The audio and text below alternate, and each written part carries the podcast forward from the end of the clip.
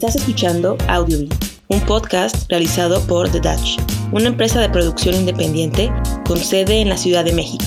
Aquí hablaremos de películas y series. También entrevistaremos a otros cineastas y aprenderemos sobre su historia, su trabajo y su proceso creativo. Soy la anfitriona, Rocío Rubio Román.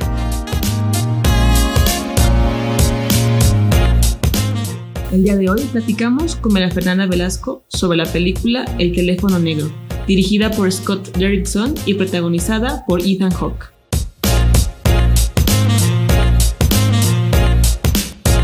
El día de hoy vamos a hacer la reseña de la película The Black Phone, o traducida al español como El teléfono negro, película que se acaba de estrenar hace unos días y pues de hecho, eh, y yo tuvimos la fortuna de poder ir juntas a disfrutar la película. La verdad es que ambas salimos con un muy buen sabor de boca. Fue una, fue una experiencia muy divertida, muy entretenida. Obviamente tiene sus eh, comentarios, tenemos nuestros comentarios negativos hacia ella y pues es de la película que vamos a hablar a continuación. Nada más algunos datos técnicos. Eh, es una película dirigida por Scott Derrickson.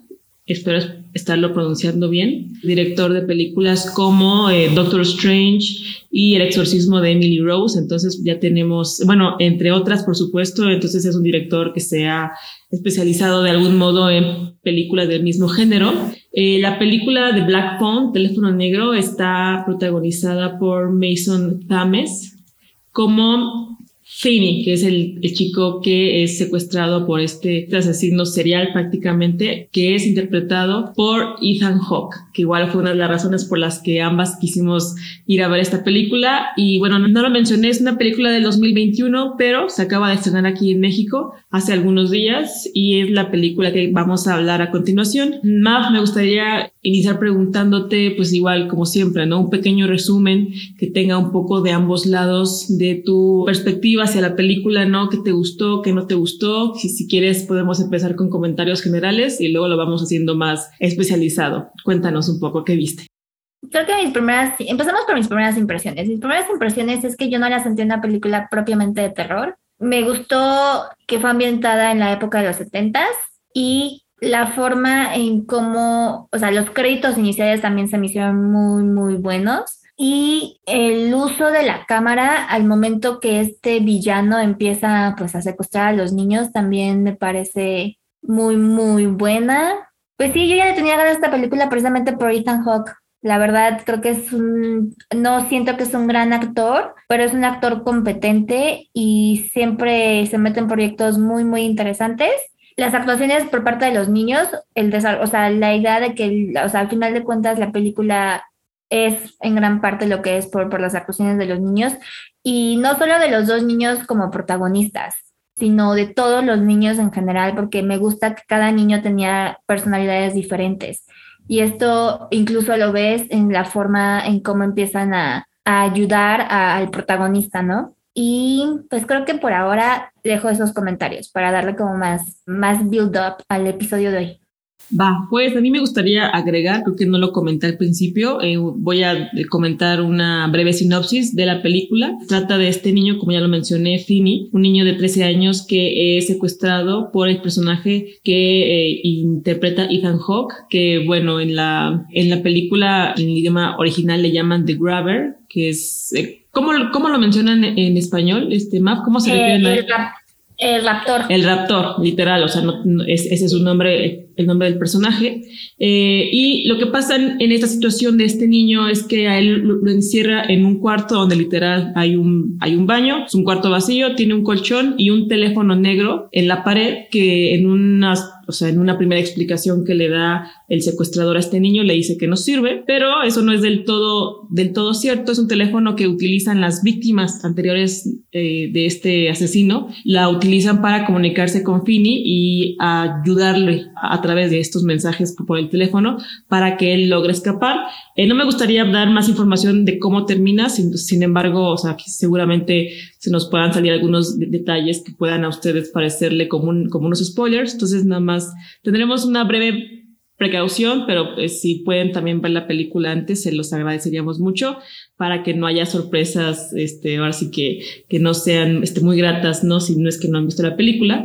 Eh, yo como comentarios generales me gustaría decir que al igual que Mav, también aplaudo las actuaciones de los, del, del, del reparto joven, ¿no? De, de esta, de esta película, haciendo una mención especial al personaje de Gwen, quien es interpretado por Madeleine McGraw. Esta niña, quien es hermana de Finny, que otro dato curioso, el actor que interpreta a Finny Mason Thames cumple años el día de hoy, siendo julio 10, hoy es su cumpleaños.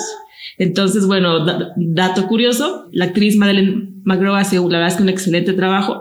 Hay una escena pues bastante complicada de ver donde su padre le está dando una buena, una buena paliza con el cinturón por estar diciendo de cosas de que sus sueños significan cosas. Esta escena la verdad es que sí fue un poco complicada para mí de ver porque pues sí es algo cruda, ¿no? Esta, esta violencia que se le hace a esta niña en, en, esa escena de su padre, ¿no? Que la regaña, creo que está bastante bien eh, lograda. Esto me lleva al otro personaje que quizás no fue de todo mi agrado, que es el padre de estos dos niños. Siento que este personaje lo lleva más a la, al estereotipo de padre alcohólico, padre que, digamos, recientemente se entiende que recientemente perdió a su esposa, quien es la mamá de los niños, entonces pues está así como que lidiando con este problema de, pues de duelo y de padre soltero. Yo siento que ese estereotipo, a mí en lo particular no fue del todo mi agrado. Este actor, yo lo he, este, podido ver su trabajo en, otras películas se, trata de Jeremy Davis. Creo que es un buen actor, pero si el personaje queda demasiado exagerado, incluso también la vestimenta y cómo está este el diseño de su del cabello, creo que no, no funciona bien, creo que hasta llega a ser un personaje hasta caricaturesco, si es la palabra con la que me puedo referir. Eso fue algo que no me gustó. Y como otro comentario antes de otra vez cederte la palabra, este Maf, es que siento que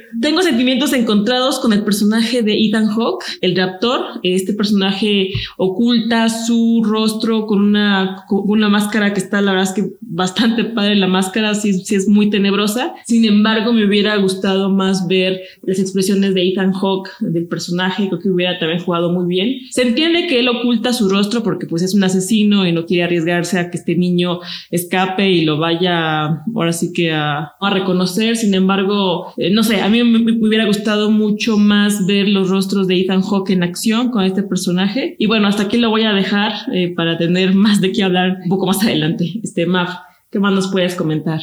Coincido en estos dos últimos comentarios que hiciste. Creo que el papá es el como elemento más flojo de toda la película. Creo que tenían un actor bastante competente para este papá conflictivo. Digo, o sea, al final la decisión fue de llevarlo por, por el cliché de el papá alcohólico que es eh, propenso a la violencia. Este, creo, creo que debieron haber explotado aún más esa parte. Creo que el actor es, lo he visto también como en personajes muy similares y siento que pudieron haberlo explotado más porque aparte le iba a dar como más peso a toda mm, como carga emocional que tienen que llevar esos dos niños, porque sí estamos hablando de, de niños que, que sí sufren de violencia doméstica por parte de su papá y que se entiende, como tú bien dices, que acaban de perder, a la mamá. Entonces creo que sacarle más provecho a ese personaje hubiera, hubiera hecho que sintieras todavía aún más empatía por, por los niños, ¿no? También la escena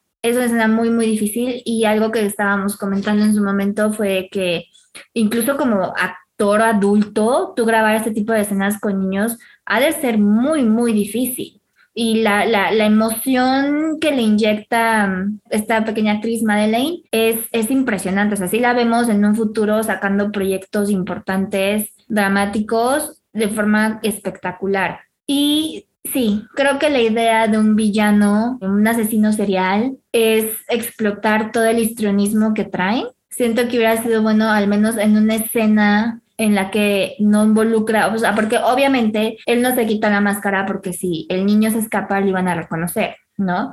Pero en la, creo que Ethan Hawke sale sin su máscara una sola vez, y, pero no alcanzas a como a, a ver toda la, como las capacidades actuales de él. Entonces siento que, que al menos en alguna escena fuera él, no sé, porque tiene un hermano, o sea, que a lo mejor compartiera como algo con el hermano, ver, verlo, tener como este...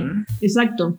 Sí, yo creo que eso faltó la escena con el hermano para ver su cara y quizás como verlo en un plan no de asesino, porque igual también cae en el, en el estereotipo del malo, malo, malísimo, este, este asesino así de, de, niños que secuestra, que es así pues, lo peor que alguien puede convertirse, pero hubiera estado padre como un contraste en alguna escena con, con su hermano, cenando, bromeando, eso hubiera estado muy interesante, la verdad, y verle su, su rostro.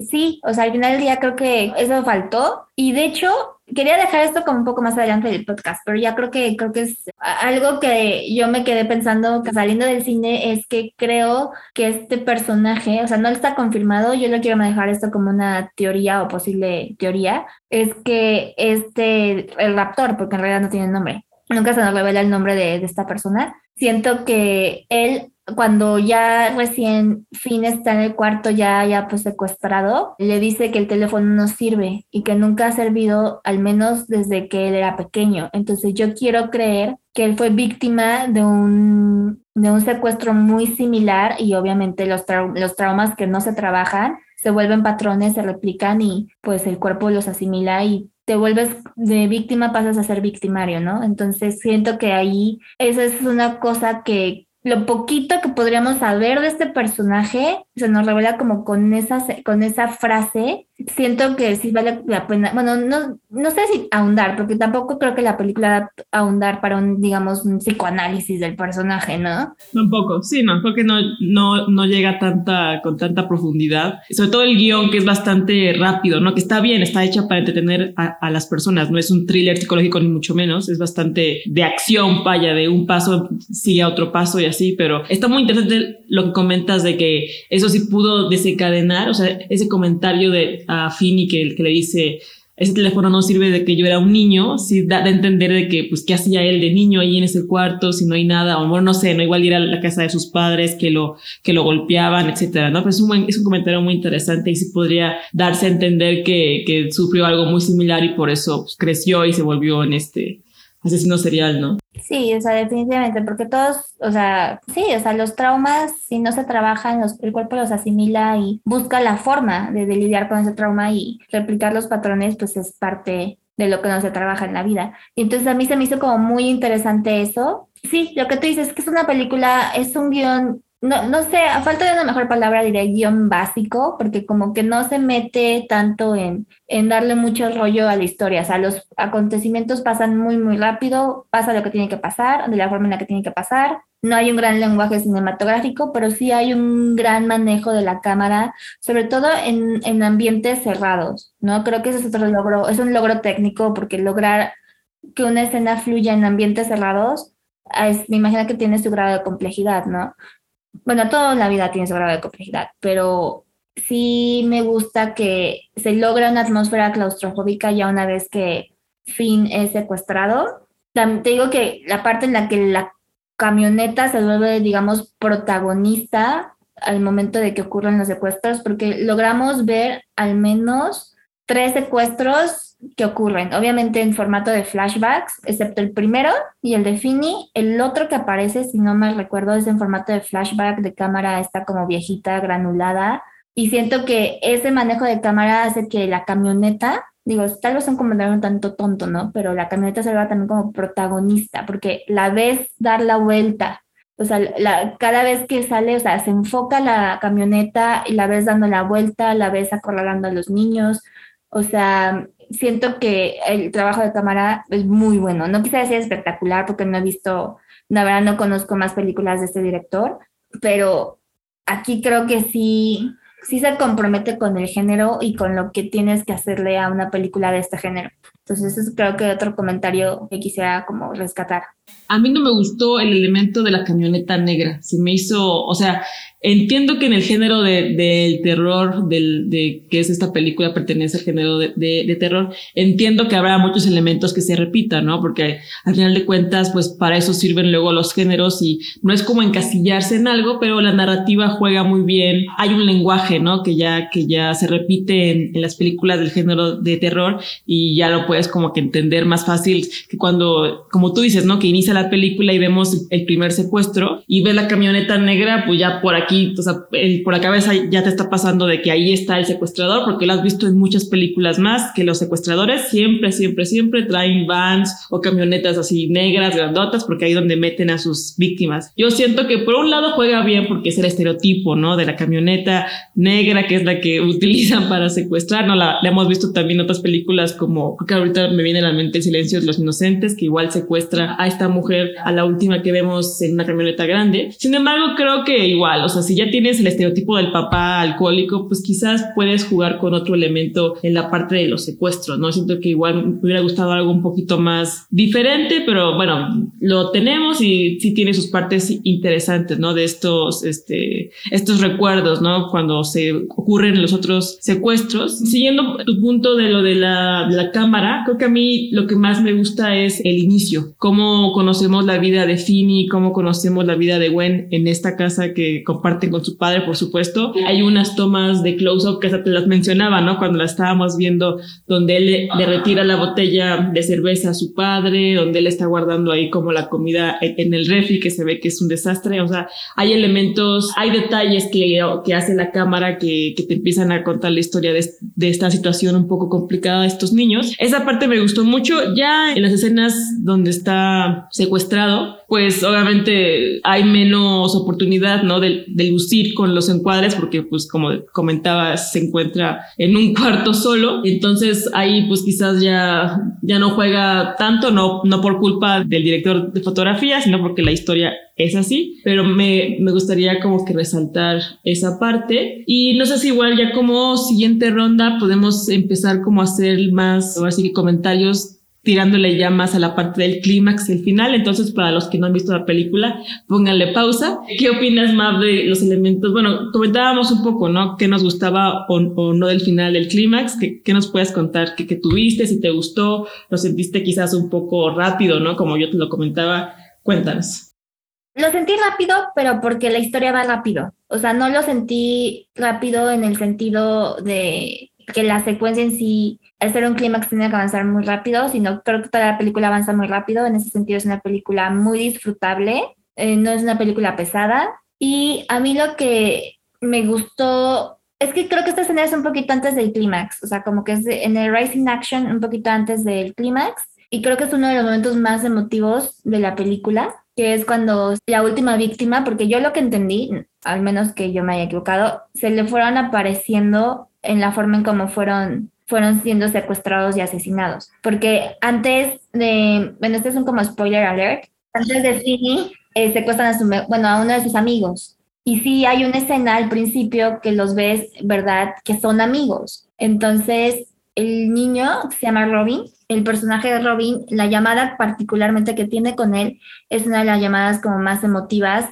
porque es una llamada de aliento de tienes que salir y todos los que estamos aquí te estamos ayudando porque queremos que salgas, ¿no? Entonces, desde ahí yo ya empecé como a hypearme un poco porque pues estamos hablando de, pues de una amistad, ¿no?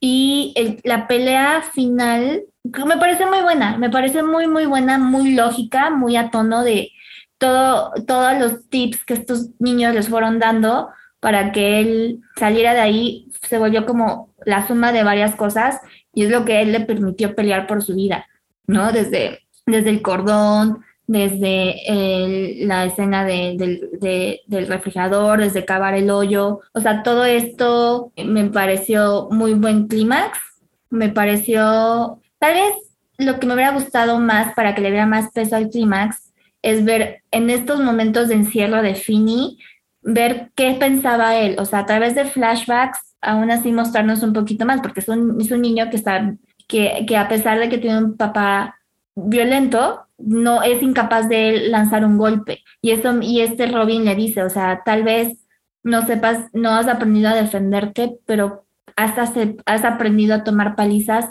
y levantarte al día siguiente, ¿no? Entonces, tal vez un peso que, le hubiera ayudado un poco al clímax es ver como esta parte de, bueno, fin, porque al final es fin. Él entrando como en esta fase de, llamémosle, de que me cayó el 20, el, el famoso wake up call de por fin me armo de valor.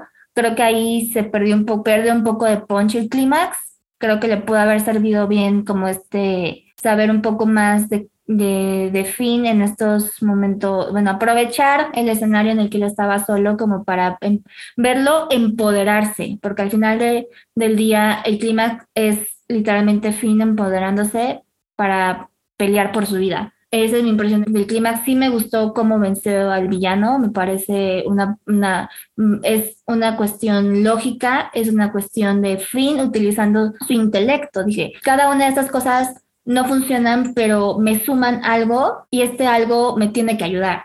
¿no? Entonces me pareció un buen clímax. Yo de por sí desde la escena del candado ya estaba como toda, toda estresada, pero y, y, también cuando sale el perro, que por cierto se llama Samson, y yo dije, ay no, algo malo le va a pasar al niño con el perro porque obviamente es un perro que está hecho pues para atacar. O sea, creo que lo baja, eh, o sea, el perro lo usa el, el, el raptor para asustar a Finn y también creo que por ahí se, despreció un poco una escena. Qué bueno que se despreció de alguna manera porque yo soy muy sensible a, al tema de, los perros y siendo usados como, a, como armas para lastimar a otras personas. Pero creo que por ahí el clímax se pudo beneficiar de todos estos elementos que pusieron, pero me parece un buen clímax.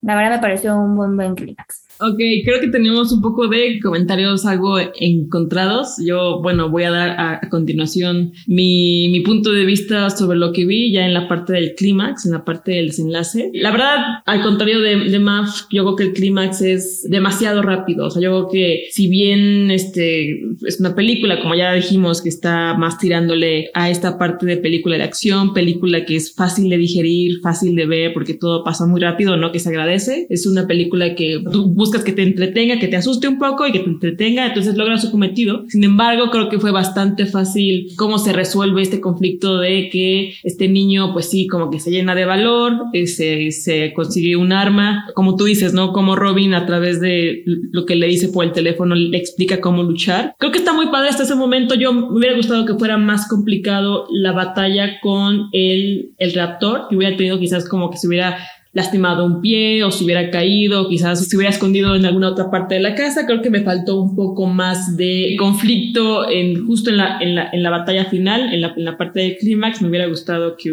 hubiera habido más trabas en esta batalla. Sin embargo, la verdad que se, se, se resuelve muy fácil, bastante fácil a mi parecer. Y hay otro comentario que me, me faltó añadir es que creo que este personaje del raptor, eh, como ya dijimos, interpretado por Ethan Hawke, pues tiene un lado, eh, creo que la palabra es este pedófilo. Si bien es un asesino, creo que también tiene una parte que, que algo hay, hay, algo erótico, ¿no? Para él que, que le provoca el secuestro de, de, estos jovencitos, ¿no? Que son niños, como dijimos, de 13 años en, promedio. Yo siento que si bien es una película eh, para un público, digamos, joven, adulto, o sea, no es me parece que está clasificada como B15, si no me equivoco. A mí me, me, hubiera gustado que se hiciera más énfasis en ese lado del asesino. Hubiera dado, o sea, hubiera sido mucho más tenebroso, mucho más, este, más interesante conocer ese lado. No de que fuera mucho más explícito, por supuesto que no, pero sí como que siento que faltó un poco de valor, ¿no? En, en, el guion, dar a entender que ese señor también tiene una parte que le ha de, que le ha de excitar, vaya, este secuestro a estos niños, hubiera jugado como un elemento un poco polémico, pero creo que es, es padre cuando una película se atreve a contar la historia tal como es, porque sí se da a entender que algo le, le provoca así como alguna especie de, de cosa erótica, no romántica con los niños, pero es muy, es muy ligero esa insinuación. A mí me, hubiera gustado que se atreviera más la película a explicar este lado del asesino. Y pues creo que en pocas palabras es lo que yo pudiera este, comentar y este, del, del final de la película. Yo la recomiendo, la verdad, si, si tienen oportunidad de verla, se la van a pasar muy bien, se van a entretener bastante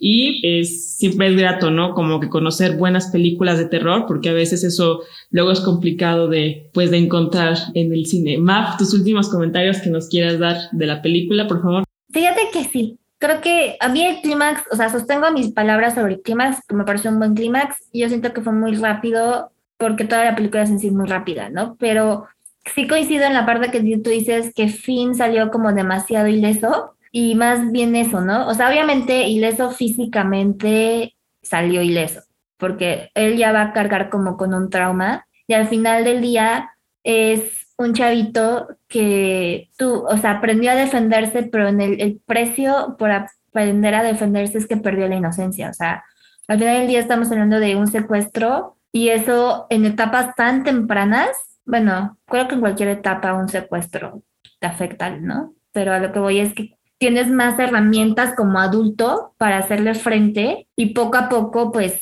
llevar tu proceso de, de, lo que te pasó, ¿no? Enfrentar tu trauma. En cambio, cuando eres un niño, no tienes estas herramientas emocionales y pues pierdes la inocencia, ¿no? Al final del día, la frase final lo dice todo. Ya no soy Fini, ya soy Fin. O sea, ya esa experiencia lo hizo madurar, lo hizo crecer, lo hizo perder la, la inocencia.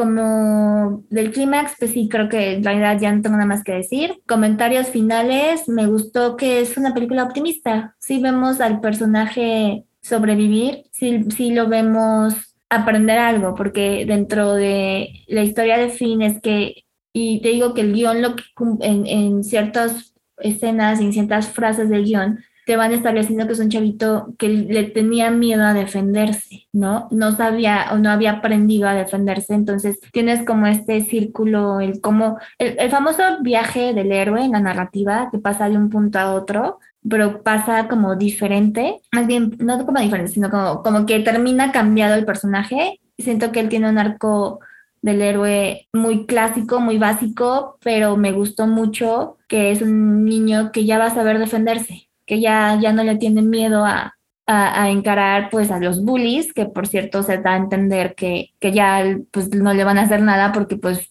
para él el, pues el niño que mató a un asesino serial, ¿no? Y no sabría decirte sobre esta parte que mencionas de, de, del elemento pedófilo. Hay como un esbozo, sí, la parte en la que dicen, no, pues solo bajé a, verte, ¿no? Y lo ves a él ahí como en una pose, no sugestiva, una pose pues, sin intención, pero, pero como que está este esbozo de que sí podría haber sido eso, pero no sé, o sea, no, no sé, creo que, no sé si pude, que sí, si haber como recurrir a ese, a ese elemento, como tú dices, de ser más arriesgada en ese sentido, hubiera sido algo bueno para la película. Creo que sí, creo que sí. Pensándolo bien, creo que sí pudo haberle dado más, hacerla una película más contundente en ese sentido. También siento que pudieron haber aprovechado más a la figura del hermano, o sea, para, pues, por lo menos entender al raptor, que creo que también es otra parte muy, muy desperdiciada de la película. En ningún sentido es, los aspectos negativos creo que afectan la experiencia de ver la peli, sino simplemente era una película que pudo haber sido más contundente, pero pues no sé ahí los cambios de guion que, que pudieron haber ocurrido para que tomaran esa decisión. Y pues ya, en general es una muy buena experiencia este es una película que también puedes esperar a que llegue a alguna plataforma de streaming, no necesariamente tienes que pagarla en el cine, pero pues si no tienes nada mejor que hacer un domingo por la tarde, un fin por la tarde, quieres ir al cine con una amiga, es una muy buena opción. Sí.